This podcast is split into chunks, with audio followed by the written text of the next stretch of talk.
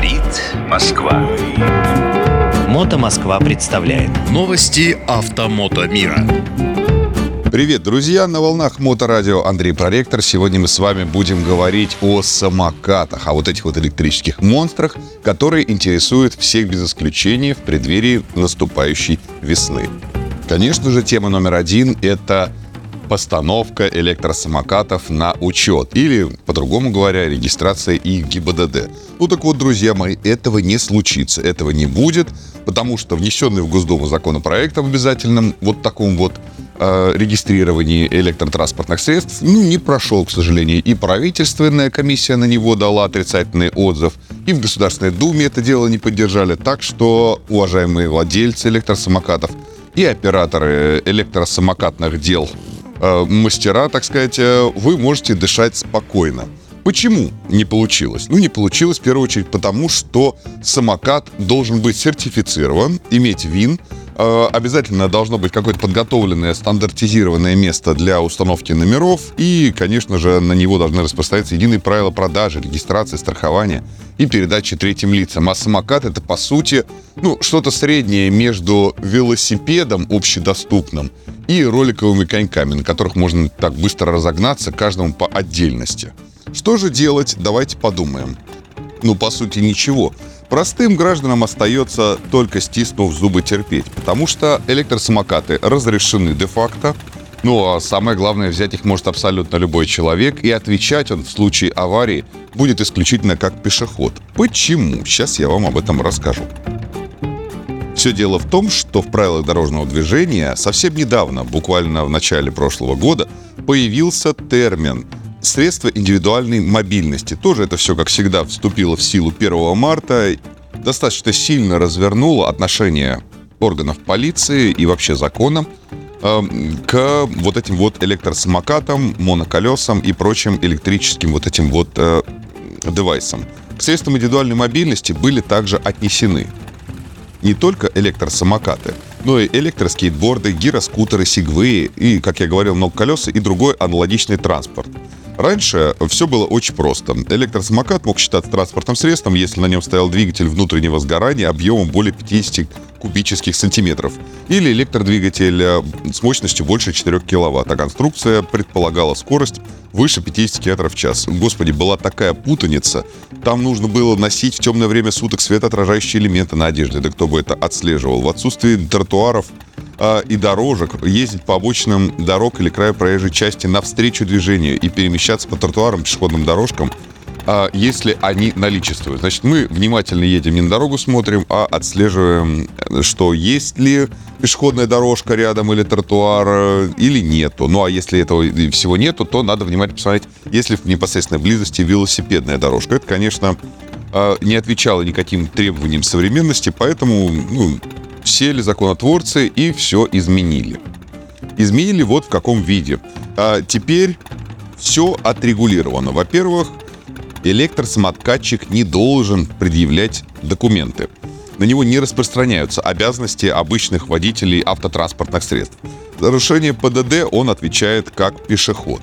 Если же он уедет с места ДТП, к ответственности его не привлекут. Вот очень интересно. Однако на этих средствах индивидуальной мобильности передвигаться быстрее 25 км в час нельзя.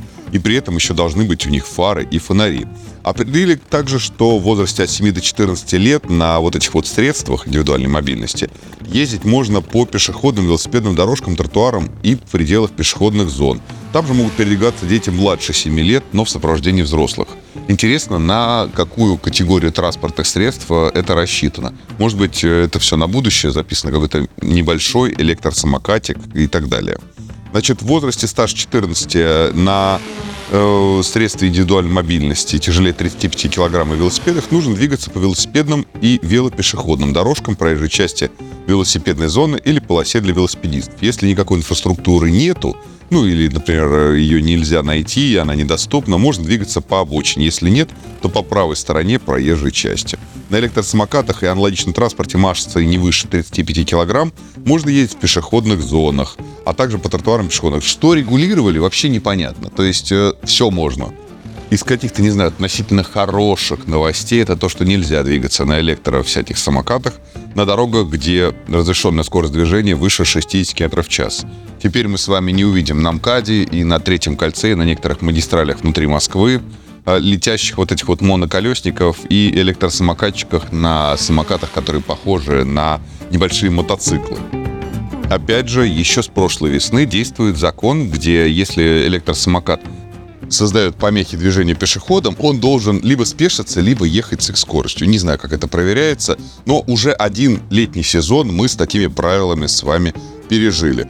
Дальше отрегулировали еще много всего, что совсем не соблюдается, и непонятно, кто должен это дело контролировать. Во-первых, нельзя перевозить грузы, выступающие за габариты транспортного средства.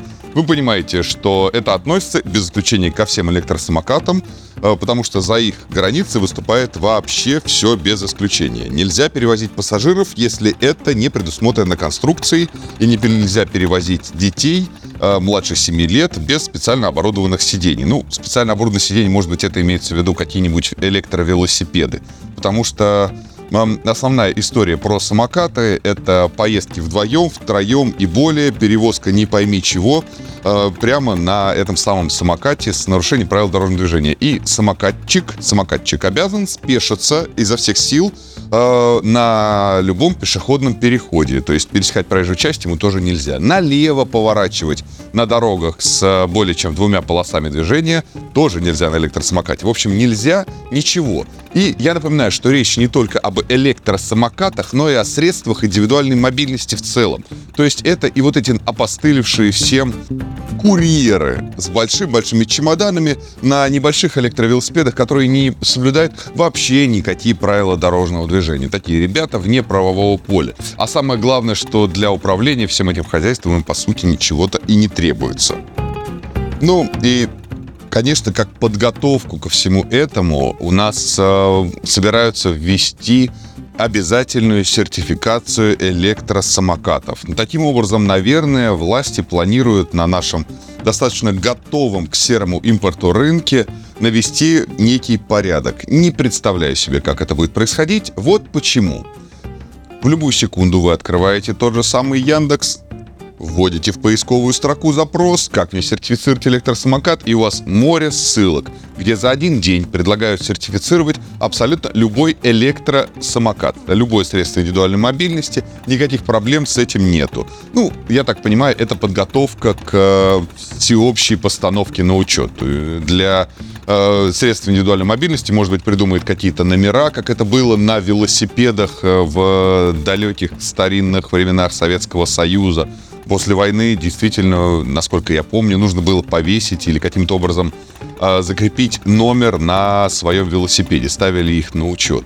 Но что делать сейчас, э, если все электросамокаты уже э, наводнили рынок, уже их огромное количество? Заставить каждого человека привести его на пункт ГИБДД или на пункт учета, чтобы получить какой-то номер – а как же это сделать, если много лет они продаются и без сертификации, и без всего остального? Запретить все эти так называемые средства индивидуальной мобильности. А что делать с дорогими велосипедами?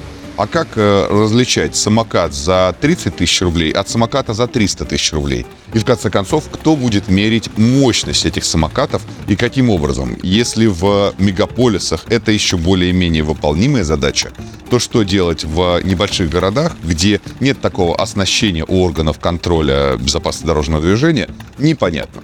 В общем, друзья мои, я думаю, что вот этот вот статус-кво, а, при котором на электротранспорт смотрят сквозь пальцы, если он супер сильно не нарушает правила дорожного движения, на сезон 2024 года сохранится. Поэтому, ну, те, кто владеют самокатами, любят их, холят или леют, являются бенефициарами бизнеса по, например, аренде или торговле, обслуживанию самокатами, для них все хорошо. Для простых граждан, для жителей мегаполиса на самом деле все не идеально. Это по моему мнению. Потому что таких средств индивидуальной мобильности будет все больше и больше на наших дорогах. Друзья, ну вот так вот немножечко обсудили широкими мазками. На волнах Моторадио Андрей Проректор с вот такими вот новостями. Всем пока, удачи на дорогах, до скорой встречи. Говорит Москва.